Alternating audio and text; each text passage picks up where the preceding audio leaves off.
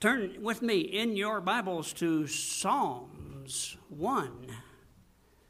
Psalms one. You know, the Psalms are always kind of a, a good default for me if I'm not sure what to preach on, and that's the pr problem with not being in a series. You know, what do you do next week? Um, that's why I like a, going preaching through a book of the Bible or a topic or uh, doctrine or something like that, so that uh, I know where I'm going next week.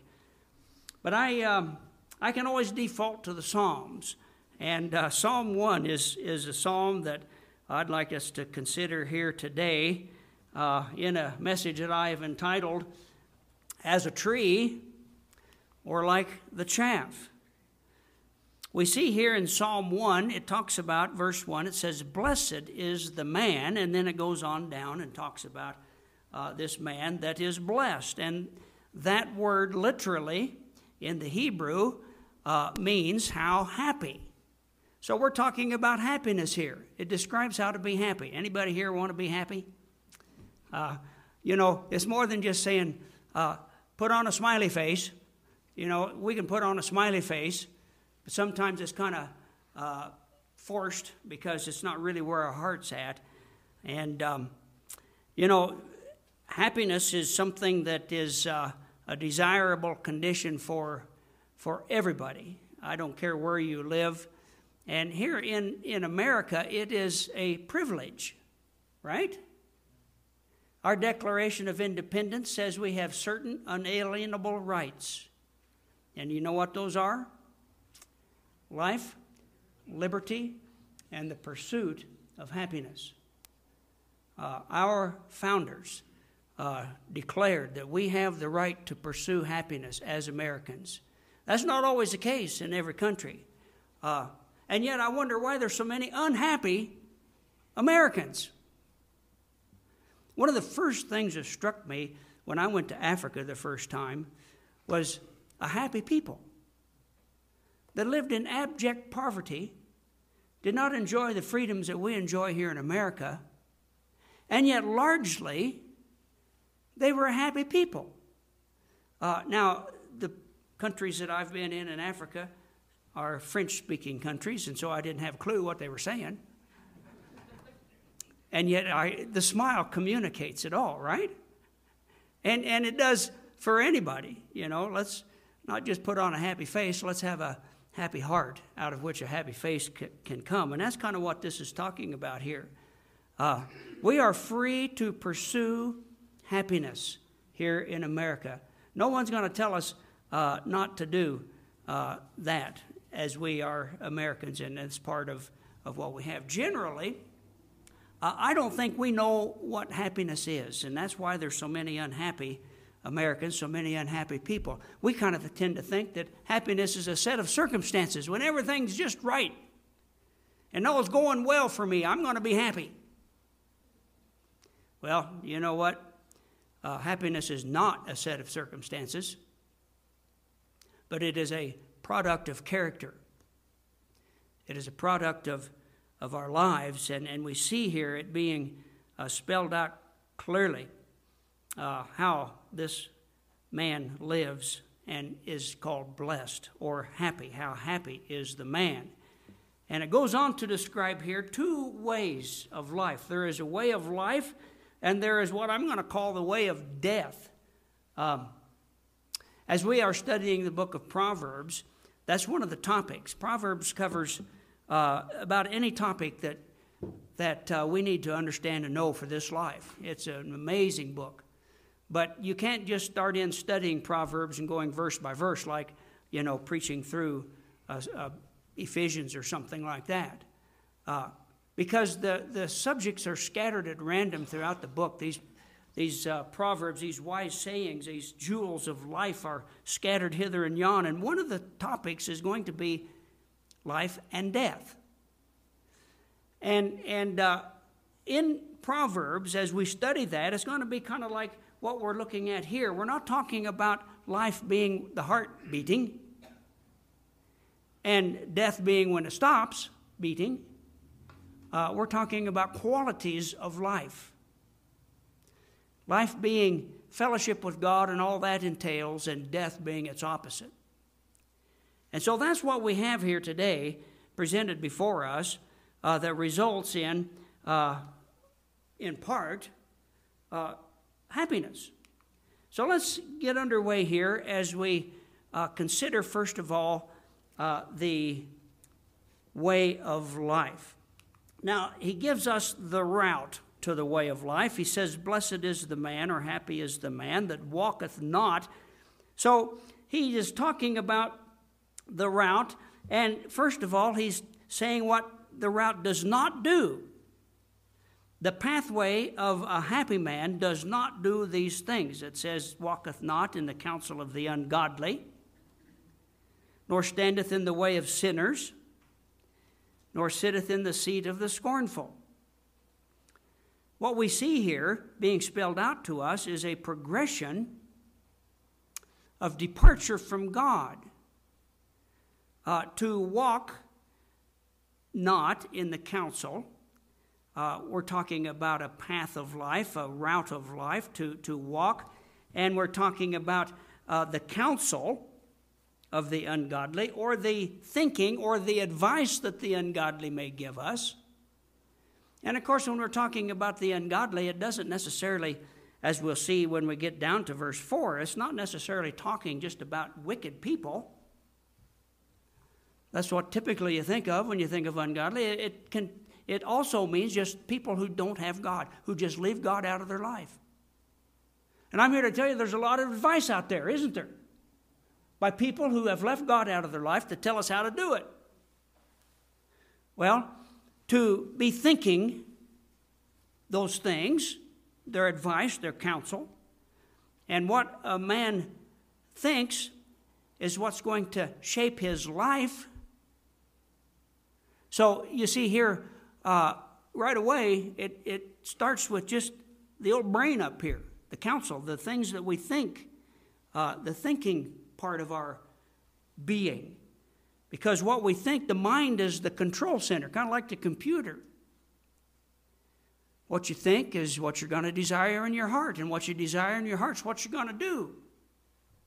And so input is pretty important. The, the, uh, the man here that is described in Psalm one, this, this way of life man, he does not uh, walk in the counsel of the ungodly, nor standeth in the way of sinners. He stopped his walk, and he stands in the way. He's stopped, and he's standing in the way. In other words, uh, he is behaving now like he has...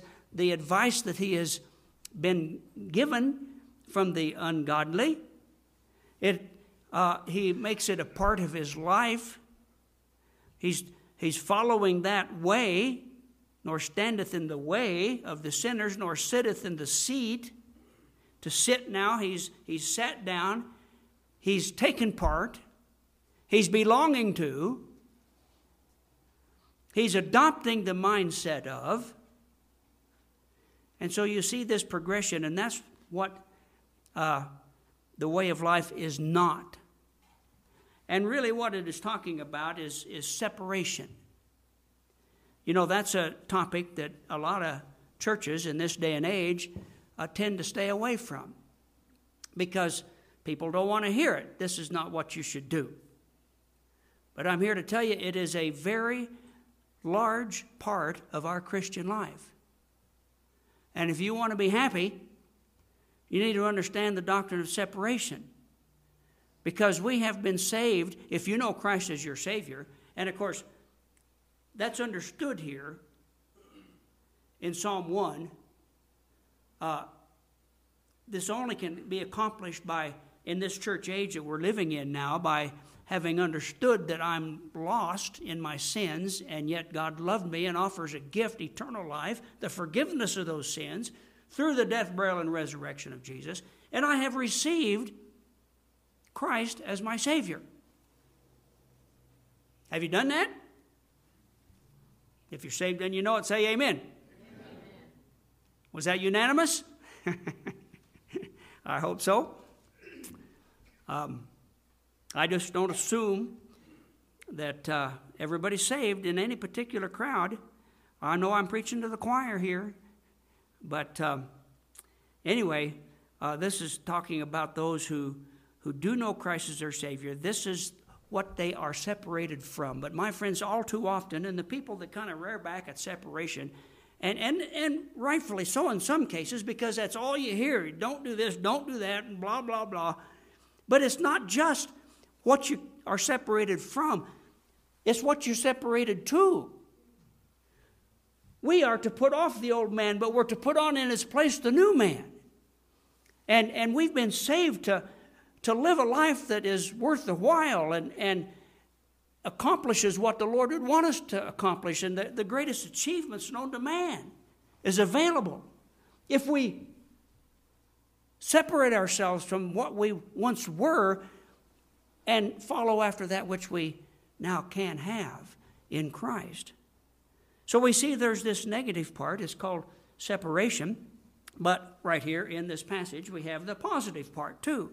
And uh, you see there's a balance. There needs to be a balance. You don't just preach the positive, the positive, the positive. Everybody likes the positive. But my friends, you need to see the negative. And I tell you what, uh, God is light. And in him is no darkness. And so you got these, you've got these extremes, uh, you know, that, that exist throughout God's word. The, the negative uh, and the positive.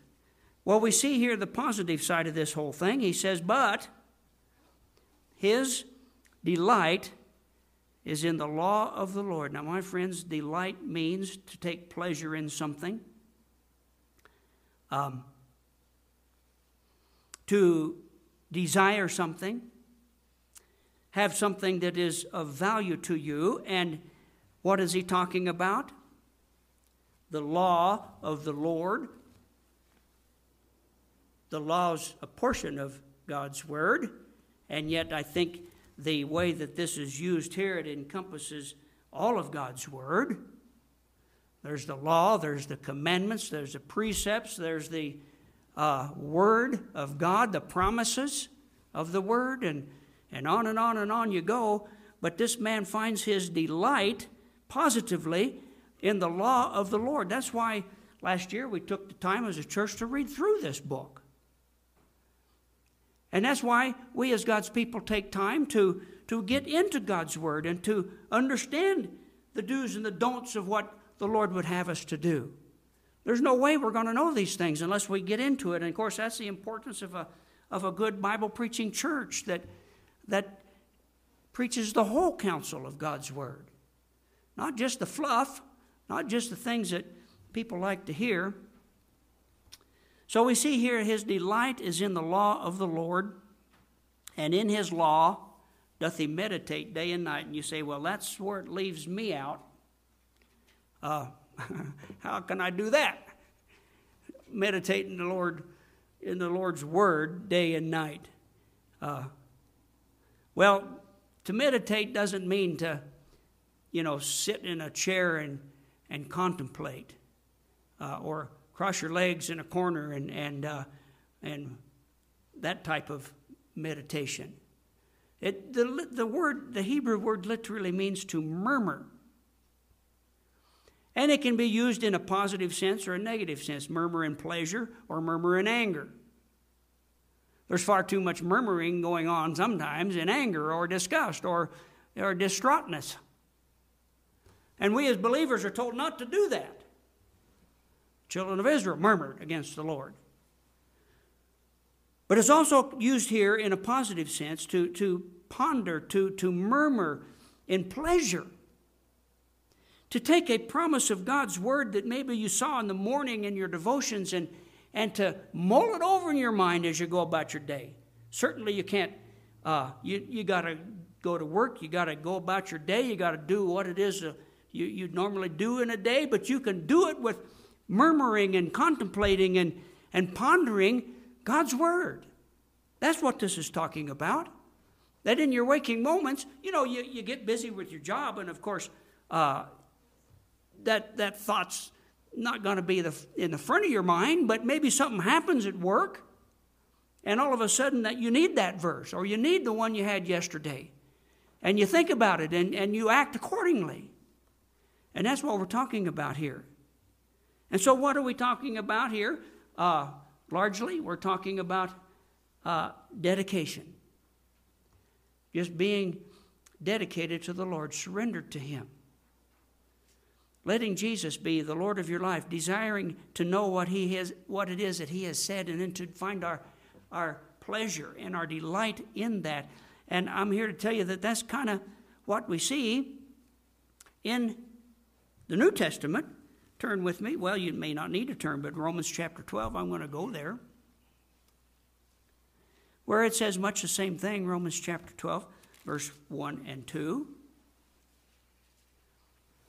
where Paul, to us as believers in this church age, says, I beseech you, therefore, brethren, by the mercies of God, that you present your bodies a living sacrifice, holy, acceptable unto God, which is your reasonable service. My friends, we are to present our bodies to the Lord.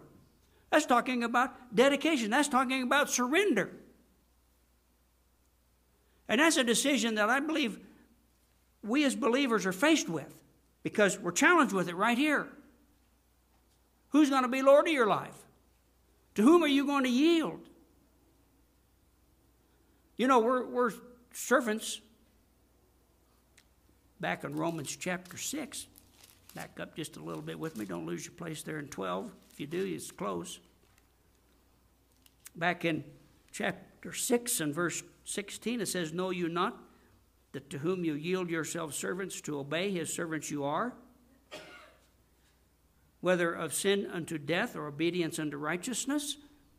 You see here we got this black and white again. We're all servants. We're either servants of the Lord, and He's Lord of my life, and that doesn't mean we'll be perfect, but we're sensitive to sin, and when we do, we correct it quickly and claim that promise given to us in First John one nine, and boy, that's one to take with you every day, that if we confess our sins, He is faithful and just to forgive us of our sins. Period. And to cleanse us from all unrighteousness. He'll do that if we do our part. He is faithful to do that. He keeps His promises. Well, back to twelve, it says we, we give ourselves to the Lord. That's kind of what we saw on the positive side over here, where He takes pleasure in the Word of God, and he, he meditates upon it day and night. And then in verse two of Romans twelve, he says, And be not conformed to this world. That's the negative part. Don't be conformed to this world. We've been saved from this, the things of this world. That's why, my friends, it's wrong for a church to think that, uh, or preach or teach or believe that, you know, we need to act like the world to win the world. And, and the services that, that go on so many places are, are geared toward appealing to the world. Well, we appeal to the world, but my friends, we are not to be conformed to this world. We're in this world, but we're not of this world. But be transformed, he goes on to say in Romans twelve two. There it is.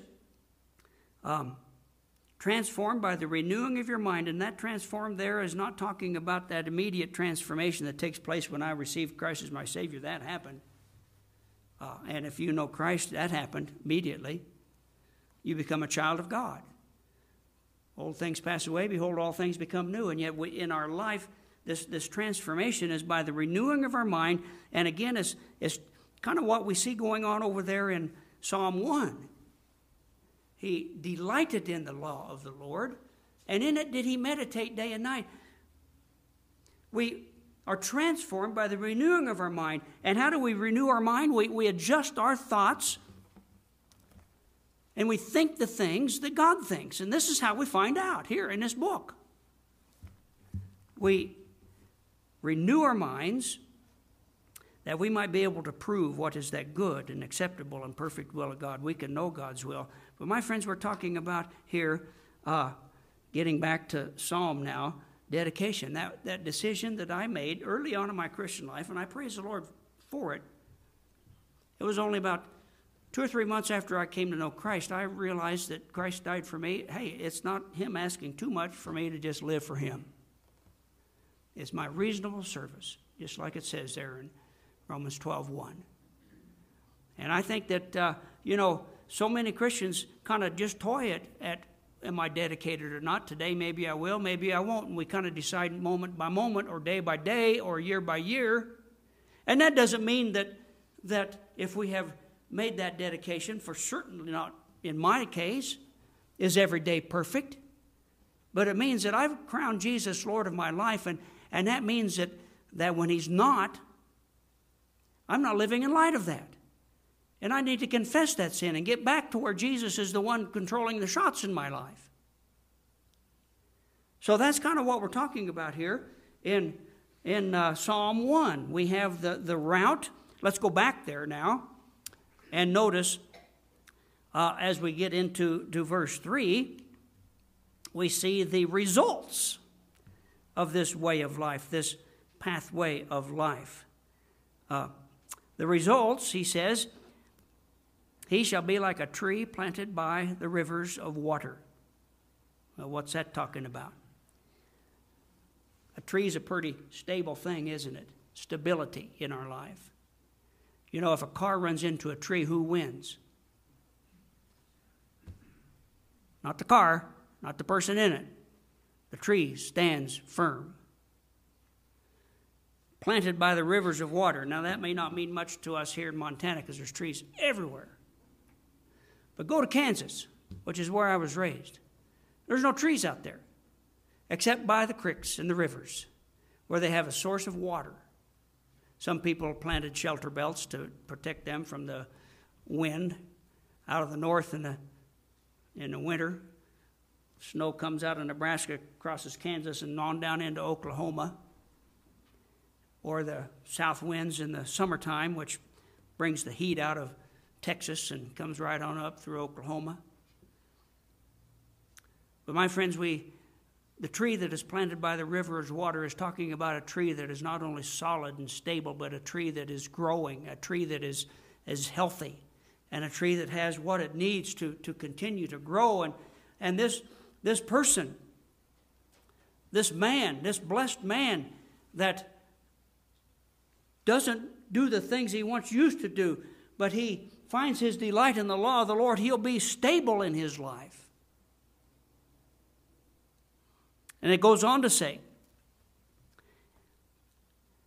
that bringeth forth his fruit in his season, his leaf also shall not wither. And of course, that's talking about just the life that a tree that has plenty of water and plenty of nourishment has. It, it, you know, you find a tree out in the middle of the prairie somewhere, eastern Montana or places in Kansas where where there's no river. You know, sometimes they leaf out, sometimes they don't. And whatsoever he doeth, it goes on to say, shall prosper. So, my friends, we have not only stability, but we have success. And, of course, you know, we don't measure success by the way the world measures success. We're talking about success by the way God measures success. The world has success as, you know, you you got so much in your bank account, and you got you got good life insurance, and and you're well taken care of, and everything's okay, and and and still they're not happy. You get everything going your way, and you're still not happy. We're talking about success by the way the Lord points out what is success. And the one who does not walk after the counsel of the ungodly, nor standeth in the way of sinners, nor sitteth in the seat of the scornful, but whose delight is in the law of the Lord, and in his law doth he meditate day and night, that's the one that will have success by God's definition of what is success. What have you gained if you gain the whole world and yet lose your own soul? You know, the, the world's definition of, of the right pathway of life and what success is is just the opposites of what the Lord has. Jesus says, you save your life, you're going to lose it. But who loses his life for my sake is going to find it. When we live for the Lord, my friends, we, we do what the Lord would have us to do, and we, we lay up treasures in heaven. And we know where we're going. And, of course, this does not mean that it's not without trials and tribulations, but everybody has them. This life is filled with it, both the ungodly and the godly. But my friends, there's success. There is prosperity. There is life in this way of life that we're talking about here. But as we continue in this psalm, we see also the way of death as a way of life, if you please. It says, uh, as we consider their route and make some comparisons here, the ungodly are not so. Now, ungodly, uh, sinners, those who live ungodly lives, and, and those who enjoy sin and and promoting it and doing it, and, and look all around, and it's it's there. Satan is seen to that way back in the Garden of Eden when man fell. That's where it began. And short of the intervention of the Lord, my friends, that's where it'll continue, because we're born sinners. And so the ungodly can be talking about the, those who are, are wicked and those who, who uh, live ungodly lives, but it also can be those who just have no God. They, at least the God, they don't have the God. They just leave God out of their life. And, you know, there could be somebody that is a upstanding person in the community, and by worldly standards has everything going for them, and is well thought of, and doesn't live a sinful life. Kind of like the Pharisees. And yet Christ says, you're full of dead man's bones. You're clean and white on the outside, but you're You're full of dead men's bones. And so we see that as we talk about those who just leave God out of their life, it's, you know, you don't have to, this way here of death is not just the ungodly and the wicked, and there's plenty of that going around for sure, but we're talking about people who just do not know God. And the only way you know God is through Jesus, because God offers eternal life through Jesus. And um, There's many people that do things they think is pleasing God, but they, they do not come to Him on His terms and recognize that they're sinners. And yet the only way to heaven is through Jesus, through His death, burial, and resurrection. So the route that we see here is described just in that word. The ungodly are not so, but are like the chaff. Uh, We go on to see the result of their life. They're like chaff. That's uh, instability, I guess, spelled with a capital I. Chaff? I don't know. I was raised on a farm, so um, I think I understand chaff pretty well. You know, the combine um, cuts the whole plant down, and, and it processes it. It knocks the, the seed out. It goes up into the bin. And out the back goes a chaff. And boy, I, I, it was good to stay away from the back end of a combine, because there goes the chaff. Uh, stuff that just the wind blows around, and, and it has no stability. And, and that's what we talk here with the ungodly. They are like the chaff which is driven, uh, which the wind driveth away. You know, I saw some uh, harvesting processes in Africa, a whole lot different there, where you know, they pile the grain in a pile, and then they throw it up in the air and, and let the wind blow the chaff away as the seeds fall back down. And um, be it corn, be it millet, be it whatever it is that they, but but the same thing has to be done. And chaff is, is good for nothing. Uh, there's no value to the chaff. It's part of the plant, but there's no value to it. Well, it goes on to say, not only they, are they uh, unstable, Um, instability. Um, it says, "They therefore the ungodly shall not stand in the judgment." My friends, they are uh, have vulnerability. They shall not stand in the judgment. You know, it is appointed unto men once to die; then cometh the judgment. Everybody's going to stand before the Lord, and. Um, But they will not be able to stand in the judgment. They are vulnerable. They are defenseless against the judgment of God Almighty. They will not stand in the judgment, nor sinners in the congregation of the righteous. It goes on to say, for the Lord knoweth, verse six, the way of the righteous, but the way of the ungodly shall perish. And uh, the end result of those who leave God out of their life is ultimate calamity. The ungodly shall perish. But it also uh, mentions before that in verse six, the Lord knoweth the way of the righteous. My friends, uh, another one of the results of, of the way of life is, is hope. The Lord knows us. He knows the way of the righteous. We have hope.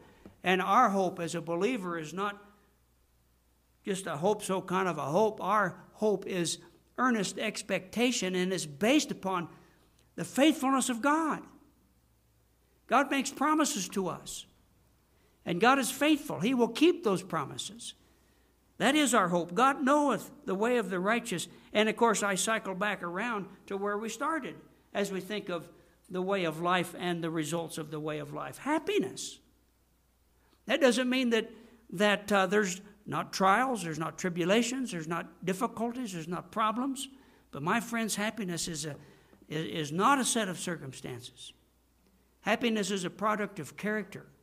And we see the character and the character building that will result in happiness. Uh, so I guess my question would be, as a tree or like the chaff? I think I would choose to be like a tree, and I know you would too, right? Uh, God help us to understand uh, the way of life. Uh, this is an Old Testament example. Psalm one is a good uh, start to this uh, hymn book, this Psalter, the Old Testament hymn book, as it is a challenge to uh, God's people, Old Testament, and us today in New Testament, to walk in the way of life and not in the way of death. Father, we thank you so much for your word and pray that you would uh, use it in our midst today to your honor and glory. Thank you for each one here. You know our hearts, Father. I pray that you would uh, urge us in our hearts to, to respond today if things are not as they should be. Father, that uh, you would just have the victory, that each and every one of us would leave today yielded to you and committed to doing what you would want us to do, and, and leave saying it's been good to be in the house of the Lord. And thank you, Lord, for the challenge you've given unto us from your word. Thank you, Father. Work to that end as we close this service, I pray in Jesus' name. Amen. Let's take our Bibles and turn in them to Psalm sixteen today. Psalm sixteen. Have you ever ask someone how they're doing? You know, that's kind of a common question. How are you doing today? Have they ever responded, I'm living a life? Have you ever had that happen? I have. Uh, and, uh, you know, it kind of tells you something about that person, and, and what, what do they mean by that, you know? Uh, I'm living the life. Uh, usually it means that, well, I'm living a life that's rewarding. I'm living a life that's satisfying. I'm a living, living a life that's challenging. I'm living a life that's productive. Or I'm living a life that is enjoyable. Uh, that's usually the way I would take it. I've had people say that. I'm living the life. Um, you know, maybe, though, if you stop and ask, what do you mean by that? Uh, they might say, well, I'm still alive. That's what I mean by it. You know, my heart's still pumping. I don't know. Um, Typically, that wouldn't be the case, you would think. Um, but typically, they would be talking about living a life full of, of vigor and vitality and, and rewarding and rich. Um, you know, I've asked you to pray about, about a series for messages here for the morning and the evening, because our reading through the Bible together last year consumed both morning and evening services.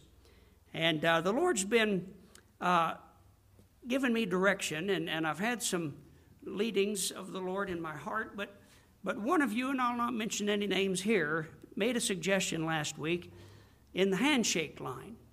When I asked uh, last week, uh, got any suggestions yet?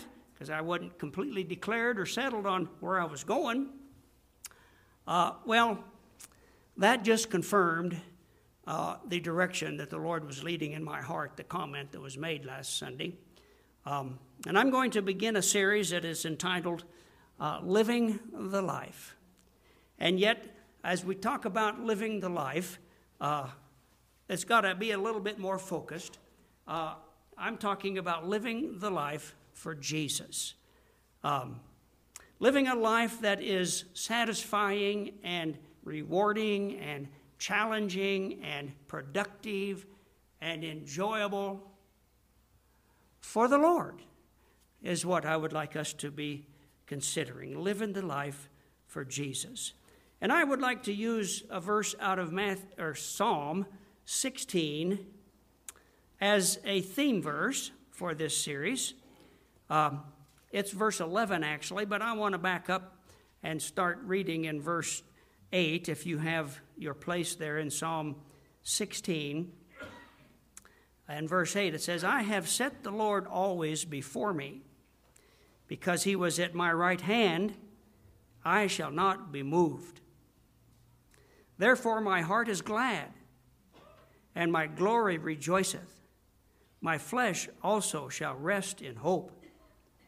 For thou wilt not leave my soul in hell, neither wilt thou suffer thine Holy One to see corruption." And of course, uh, that's a reference that could be applied about three different directions there. It's, it's obviously a messianic prophecy about the Lord Jesus, but it was also a, a statement of the resurrection that that uh, David was looking forward to, and can be one for us as well.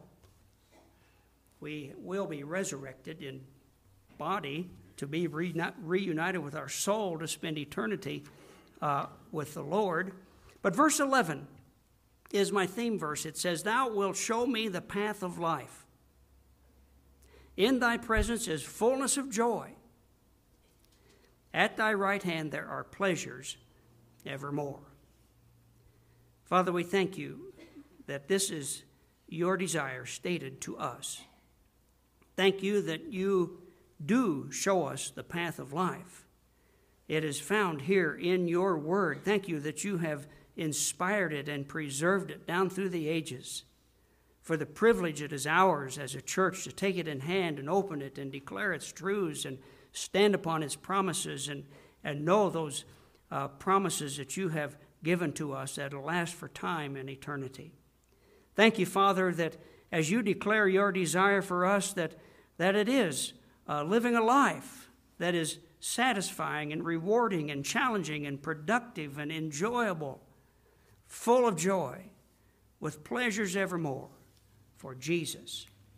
Father, we thank you for that. And I pray that as we begin this series of messages, that you would just work in our hearts and lives, that we could know how that can be a reality, no matter what it is that we face.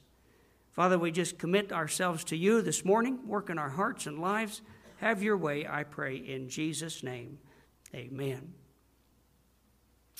In this series, we are going to examine passages that that point us uh, the direction of living the life for Jesus, uh, that would point the way for a path that leads to what we see here, fullness of joy and pleasures evermore.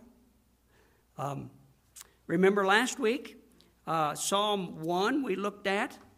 I told you that Psalm one very well could be Uh, kind of a kickoff message for uh, the series that the Lord had laid on my heart. I didn't didn't declare it at that time, but but it very well could be, because remember the the outline last week was the way of life as compared to the way of death, qualities of life. Blessed is the man, and then it goes on to describe that man, and, and it will not be so also with the other side of the coin. Let me ask, are you living the life for Jesus? Hopefully that can be said uh, from us as we keep on keeping on. And of course, that doesn't mean that this life doesn't have its challenges and, and difficulties. Uh, you know, all too often some people think, well, I trusted Christ, why am I going through this? Well, we forget quickly the words that Jesus himself said, that um, in this life you shall have tribulation. And that's all we uh, connect with. But he says, be of good cheer, for I have overcome the world. He tells us that even as we go through trials and tribulations, uh, we can uh, be living the life uh, for Jesus. Well, to start with, as we begin in this series, uh, I need to deal with, first of all, the start of that life. Um, in First John... chapter five, if you'll turn there with me, First John chapter five, we'll uh, consider the start of that life, a life for Jesus, living the life for Jesus.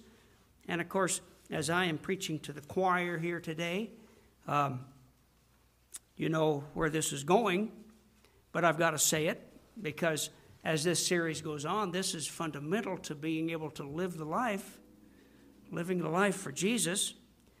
Um In John chapter five, starting in verse eleven, it says, "This is the record that God hath given unto us eternal life, and this life is in his Son."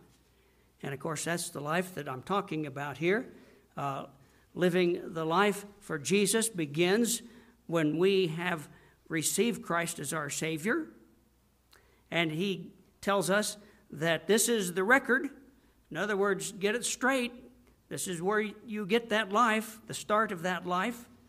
Um, verse twelve, it goes on to say, "He that hath the Son hath life, and he that hath not the Son of God hath not life."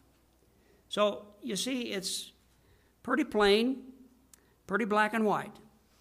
You know, sometimes we as, as Baptists and those who just believe what God tells us uh, to be true, Uh, he says what he means and means what he says, and we, by his grace, endeavor to understand all he says and, and proclaim all he says, and by his grace, endeavor to live all he says. Uh, you know, they, they say, well, you're just way too dogmatic. You can't know these things. Well, we can know these things if we believe what God's word says. Um, you know, there's a lot of churches that are going to say, oh, you can't be that sure about these things. I was raised in one. I was raised in one. I was never challenged in the church that I grew up in, that I was a sinner, and yet that Christ uh, gave his life for me upon the cross of Calvary, and he died, he was buried, he rose again, and God extends a gift of eternal life uh, through him. Um, but you got to receive him. And uh, I was never challenged with that, and, and uh, pretty active in that church. That church still exists back in Lewis, Kansas. But um, it wasn't until I, uh, Satan turned me about every which way but loose, and, and uh, later in life, after a lot of almost self-destruction behavior, um, that a man that I worked with on the railroad in Hutchinson, Kansas, invited me to church, and it was a little Baptist church. And uh, I heard the gospel preached. And after flip-flopping around in life, I realized that's what I needed. And... Uh, And I received Christ as my Savior. And and what we see here uh, became a reality to me. It says, "He that hath the Son uh, hath life, and he that hath not the Son hath not life." If you have the Son, it's because you've received Jesus as your Savior. I have. Have you? If you're saved and you know it, say amen. Amen. All right, I think that's unanimous, right? So I don't need to go any further with this. Uh But notice what it goes on to say. If you have not done that, let me finish by saying this. If you've not received Christ as your Savior, you're lost in your sins, because you were born in sins. And, you, you know, we were discussing this in the new members class back in my office, that, um, uh, you know, you might be a pretty good person. You might live an upstanding life, and, and yet you're born a sinner. And if you uh, do not receive the gift of eternal life, the forgiveness of sins through the death, burial, and resurrection of Jesus, you're lost. Uh, if you don't have the Son, you don't have life. And there's no way you can live the life, at least the life for Jesus.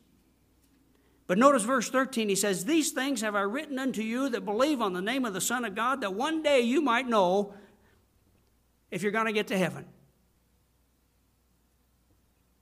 Is that what that says? No, I hope... I didn't trick you in making you think that's what that says. If you're looking with me, these things have I written unto you, what he just said, that believe on the name of the Son of God, and I think that's everybody here, that you may know that you have eternal life. My friends, we can know that we have eternal life. It's not a guessing game. We can have the assurance because it's a promise of God. And I'm here to tell you, God keeps his promises. He's faithful. He promised eternal life. And that's just what it is, eternal. If you could lose your salvation, uh, my friends, it wouldn't be eternal life. It'd be life for a moment until Satan got the best of you. And you know what that would make? That'd make Satan more powerful than God. Well, I'm here to tell you, Satan's pretty powerful. He's pretty potent. And we've been warned to watch out for him, and, and uh, we've been told clearly in God's Word his strategy and just where he's going and just what he's going to do and just how we can have the victory regardless against him. He tells us in his Word these things. He's potent, but I'm here to tell you, God is omnipotent, all-powerful. And greater is he that is in us than he that is in the world. And we have in us God, the Holy Spirit, the third person of a triune Godhead that is given to believers at the moment of salvation. And he indwells us. Don't ask me to explain that, but it's a reality. It is a truth that we find in God's Word. You will show me the path of life. And he's shown us in his Word these things. And my friends, the start of that life, as we see here, uh, is to receive the Son. If you've got the Son, you've got life. If you don't have the Son, you don't have life. So that's the start of that life that I'm talking about. First John chapter one, if you would notice with me, back in chapter one of this same epistle, First John. Notice verse three. That which we have seen and heard declare we unto you, John the apostle. What I have seen, I am telling you, that you may also have fellowship with us. And truly our fellowship is with the Father and with his Son. And these things write we unto you, that your joy might be full. My friends, that we might be able to live the life for Jesus. He wants us to have our joy full. But as we all know too well, even if we have started that life because we have received Jesus as our Savior, oftentimes full joy does not describe my life. Or pleasures evermore may not be where I'm at today or yesterday or tomorrow. So the next thing that I need to deal with as we begin this series is to, to stay in that life. To stay in that life. Now, as I say that, don't misunderstand and, and take me to say that um, you can lose your salvation. No. If you've got the Son, you've got life. If you don't have the Son, you don't have life. You cannot lose your salvation. Eternal life is just that. It is eternal. And there is more Scripture than you, in the New Testament Scriptures, than, than imaginable, that is very clear with regards to the fact that if you are born into the family of God, it's a permanent thing. The parallels are made between the spiritual family and the earthly family. And we understand the, the earthly family, and sometimes we get all confused about the spiritual family, but we're born into the earthly family. Well, we're born into the spiritual family. It's through second birth. Not the flesh, but the spirit. We are born again. That which is born of the flesh is flesh. That which is born of the spirit is spirit. And, of course, that's just another way of saying we have received that gift of eternal life, Jesus Christ. We are born into that family. We become sons when you're born into the earthly family. We're sons and daughters, right? Well, you're born into God's family, your sons and daughters. Over here in the earthly family, if a, If a family member uh, does not do like they've been raised to do, does that mean they quit being a family member? No. There's no way they could not be a son or a daughter. Oh, you might have to deal with them and, and, and discipline, but they're still a son or a daughter no matter what. Same with God's family. There's no way we can be unborn. Oh, sometimes God has to work in our hearts to bring us back and discipline and, and bring us back because he loves us just as, a, as the earthly father and mother do if you love your children and they head in a wrong direction. You'll discipline them. You'll do what's necessary to bring them back. You can't be unborn. The same things are true. You are eternally saved when, if you genuinely have believed on Christ. And you know, this was a, a good question that came up in the new members class. Well, what about these people who say they're saved? Well, I'm here to tell you words are cheap, you know. There's a lot of people that say they're saved, and yet they, they do not possess salvation. Words are easy to say. It's kind of like I could tell you that I'm, I'm important. Does that make me important? No, it doesn't make me important. You know, if a person is genuinely saved, they are a new creature. Old things pass away. Behold, all things become new. And it'll be evident. Oh, it doesn't mean you're perfect. But there will be a desire to please the Lord, and there will be a, a, a, a sensitivity to sin as, as we endeavor to live for the Lord Jesus Christ. So I'm not telling us that, that um, we're going to lose our salvation as we deal with this business of, of um, how to stay in that life. Turn with me to First Corinthians chapter Chapter two. First Corinthians chapter two. An astounding portion of Scripture, as it all is, I guess I should say. But what we see here in First Corinthians chapter two just has always boggled my mind. Starting in verse nine, it says, "As it is written, eye hath not seen, nor ear heard, neither have entered into the heart of man the things which God hath prepared for them that love him." We can't, you know, our heads spin trying to figure it out. But notice, God hath revealed them unto us by his Spirit. For the Spirit searcheth all things, yea, the deep things of God. And my friends, it is here in this book that he has told us all that he has done for those, for us who love him. Verse eleven, "For what man knoweth the things of man, save the spirit of man which is in him? Even so the things of God knoweth no man, but the Spirit of God." In other words, no one really knows what I'm thinking, except me. I know what I'm thinking. I might tell you what I'm thinking, but you wouldn't know it if I didn't tell you. Or the same with you.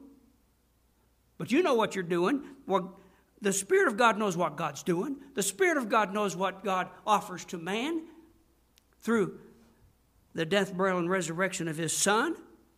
And not just eternal life, going to heaven and being there forever, but what's available right here, right now, living the life.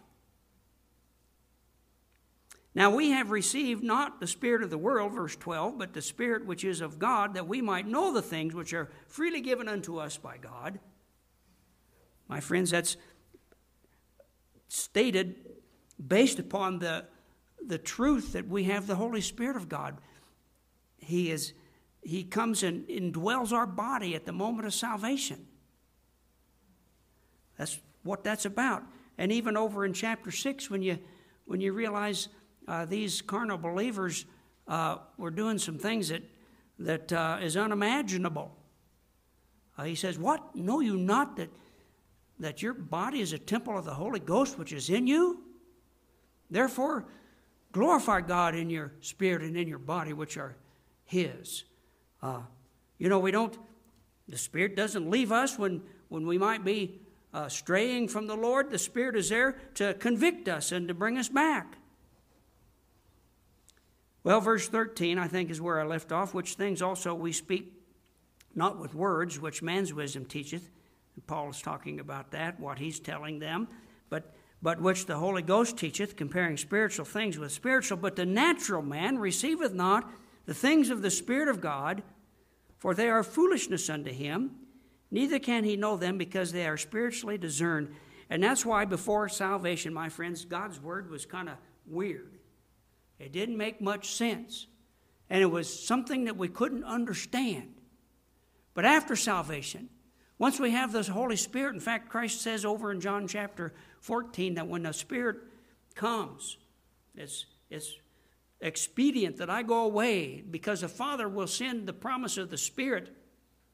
And when the Spirit comes, he will lead you into all truth. That's one of the ministries of the Holy Spirit. He will help us to understand God's word. The natural man receiveth not the things of the Spirit of God. This is God's letter to us, his love letter to us. And we can understand it when we have the Holy Spirit living within us, and he, and he tells us about these things, for they are foolishness unto him. Um, but he that is spiritual judgeth all things, yet he himself is judged of no man, for who hath known the mind of the Lord, that he may instruct him? But we have the mind of Christ through the Spirit of God. And what we see here in, in First Corinthians chapter two being brought out along with this truth is that there are basically uh, some different categories of man. Um, we see first there's natural man uh, there in verse fourteen. That's, that's uh, the man who is lost, has never received Christ. And if a person dies in that condition, they spend eternity in hell paying for their sins. And yet, Jesus paid for our sins, and yet you got to receive that gift. And then in verse fifteen, it says, uh, there is a spiritual man. That's the saved person that is living the life, being what God would have him to be. But as you go on in chapter three, you realize that there is a third category or class of people. Notice what it says, and I, brethren, could not speak unto you as spiritual, but as unto carnal, even as unto babes. I have fed you with milk and not with meat, for hitherto you were not able to bear it, neither yet now are you able, for you are yet carnal. Whereas there is among you envyings and strife and divisions, are you not carnal? And walk as men. So my friends, the third class of people is a carnal man. And that is a believer who is not living the life that God has asked him to live. Um, what we're going to be looking at as we continue with this series is the second man, the spiritual man. The one who is where the Lord would want him to be. And, of course, we understand and realize, and Scripture tells us very clearly over in Galatians chapter five, that, my friends, living the life for Jesus is not all that easy. Over in Galatians chapter five, if you'd go there with me. In Galatians chapter five, and written to believers. These epistles are written to believers, and the direct application is to us as believers here in this passage. Sometimes we lose sight of that, and we think, well, no, this is talking about the natural man. No, it's not. It's making a distinction between the spiritual man and the carnal man, both believers. Verse sixteen, this I say then, Galatians five sixteen, walk in the Spirit, and you shall not fulfill the lust of the flesh. For the flesh lusteth against the Spirit, and the Spirit against the flesh. And these are contrary one to the other, so that you cannot do the things that you would. And it goes on to tell about the product of, of the one who's living in the flesh or walking in the flesh as compared to the, to the product or the, the uh, one who's living the life for the Lord or walking in the Spirit. And what does that mean? You say, well, what does it mean, walking in the Spirit or walking in the flesh? Well, a walk is, is kind of, you know, I walked in here this morning. And when we think of our walk, it's, it's where we're going. You know, you walk somewhere, you're going somewhere. Well, are you walking to where God would want you to go, or are you walking where the flesh would want you to go? Are you thinking the things that God would want you to think and doing that which he would have you to do, or what? the flesh would have you to do. And Satan's standing right there, hurling fiery darts at you, endeavoring to cause us to go astray. Well, my friends, uh, if we walk in the Spirit, if we follow that which God would have us to do, and, and it is found here in this book, it's no mystery. David said, "Thou wilt show me the path of life," and he's shown us the path of life. And therein is fullness of joy and pleasures evermore. Well, notice what the product of walking in the Spirit is. The fruit of the Spirit is love, joy, peace, long-suffering, verse twenty-two. Gentleness, goodness, faith, so on and so forth, my friends, is the very things that the world clamors after.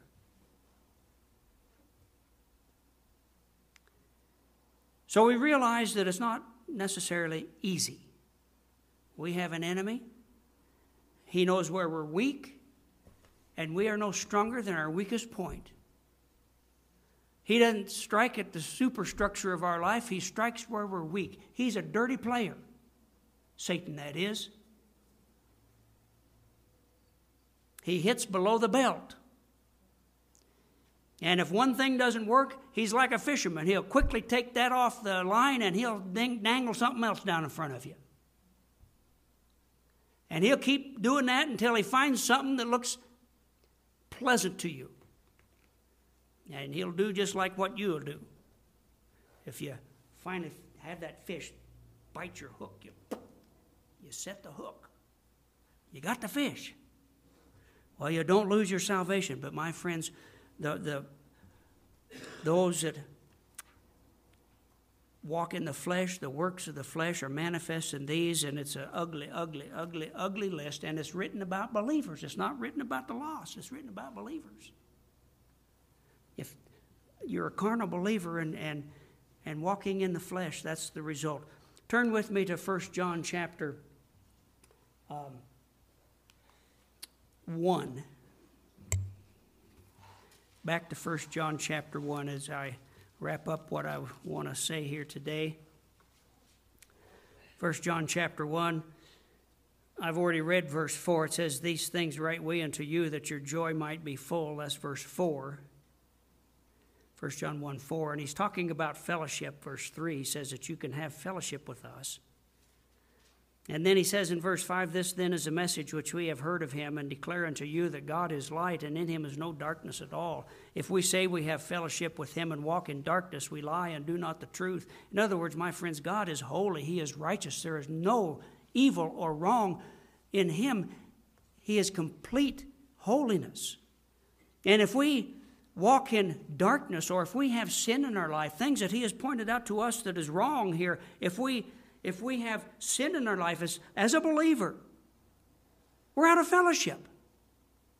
We're not kicked out of the family, but we've, lose, we've lost that sweet, close relationship that God says is fellowship.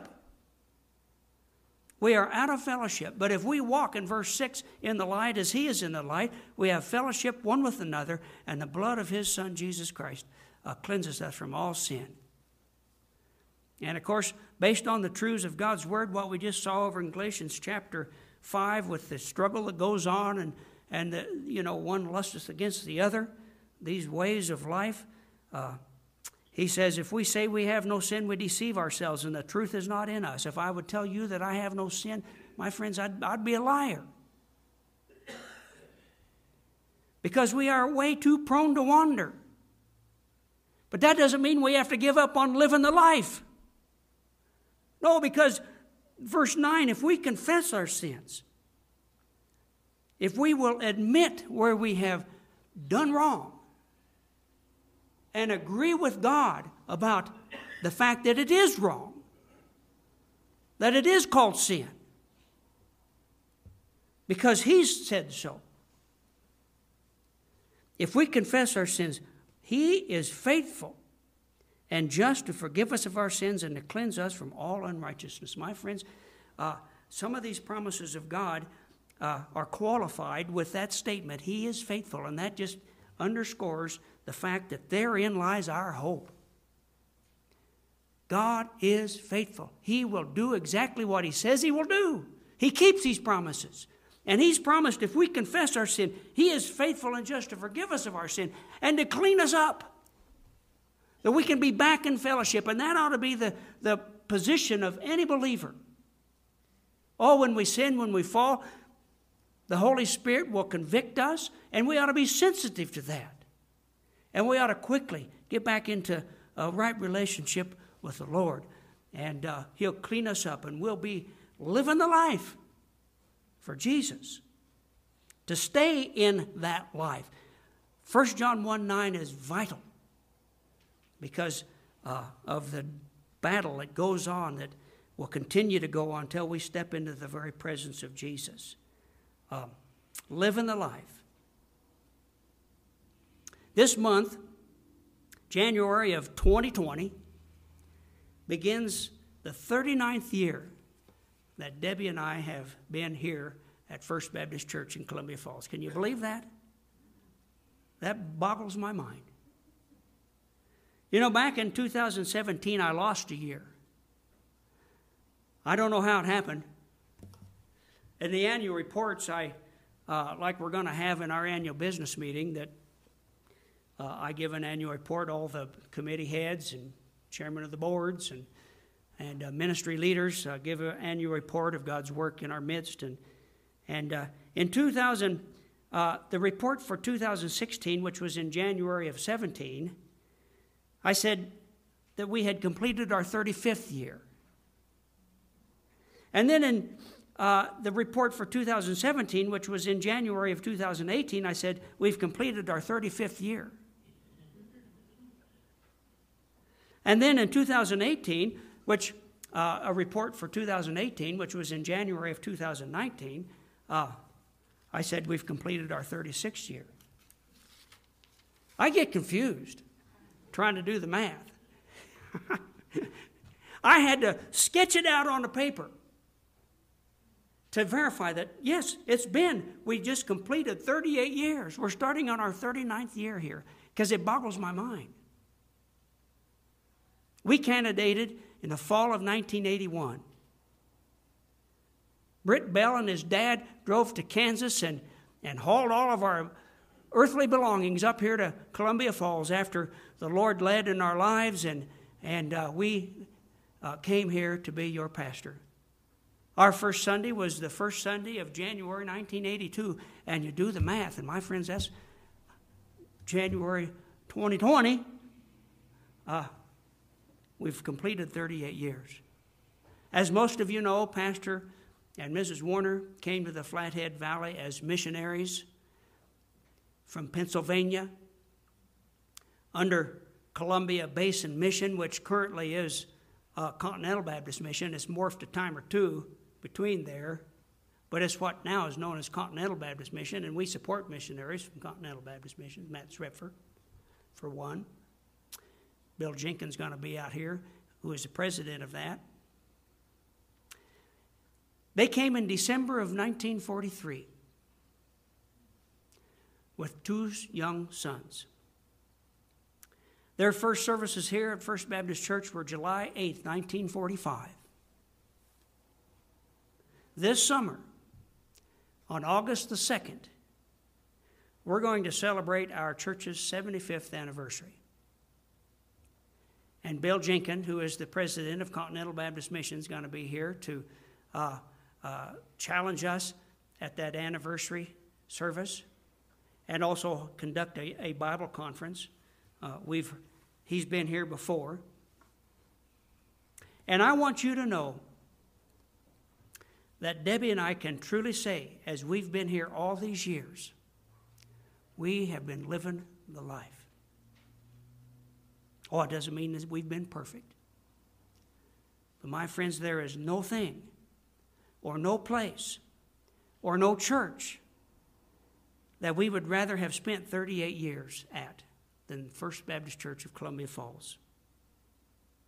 It truly has been a privilege and a joy, satisfying, rewarding, challenging, productive time for us. On that Sunday, August the second, twenty twenty, we're going to embark upon another phase of life called retirement. I think that uh, we're going to give it a whirl anyway. I'm not sure you, you do retire from ministry. This is Debbie's last year of teaching, and that Sunday will be my last Sunday as your pastor. And uh, we wanted to let you know that. It's in our uh, annual report to you. So there are a few things that I would like us to see wrapped up before then. Number one, this series. I've got to finish this series. I think I can do that. Our multi-purpose building, something that's been on the docket for twenty-five years. And uh, we're, we're about that close to it. There's a report about that in our annual report, and it, it just makes my head spin to see what the Lord has done. And then seeking our church's third senior pastor. That's a process we don't have much experience with. But that's something that we need to do. And I trust as we seek and pray and look to the Lord that we will find the man of God's choosing. Father, thank you. And I praise you for these years. How you have led and directed, given strength, wisdom. It's hard to imagine that it's been thirty-eight years. I thank you for this church. I thank you for each and every one that's been a part of it in times past. Father, so many dear saints of God has touched our lives in so many ways. And continue to here today. What a good church we have, and it's only because of you and your provision for us. Father, there's challenges that lie ahead. The transition of, a, of another senior pastor is a big step. But Father, we look to you and trust that you will lead us and that indeed you will provide the man of your choosing. Father, we pray that you would bless as we continue through this day, as we have our potluck and as we conduct our annual business meeting reflecting back to two thousand nineteen. We just commit it to you. It's more important than that, Father, that if you've spoken to some heart or life here this morning, some need that there might be, someone who has never even begun to live the life for Jesus and needs to be saved, or someone who has begun living for Jesus, and yet uh, they have stopped and they have yielded and to the flesh. Father, I pray that you would work in hearts and lives. Thank you for your word. Thank you for your always your presence with us as we gather. Use your word mightily in our midst, Father, till you do blow that trumpet, we pray in Jesus' name. Amen.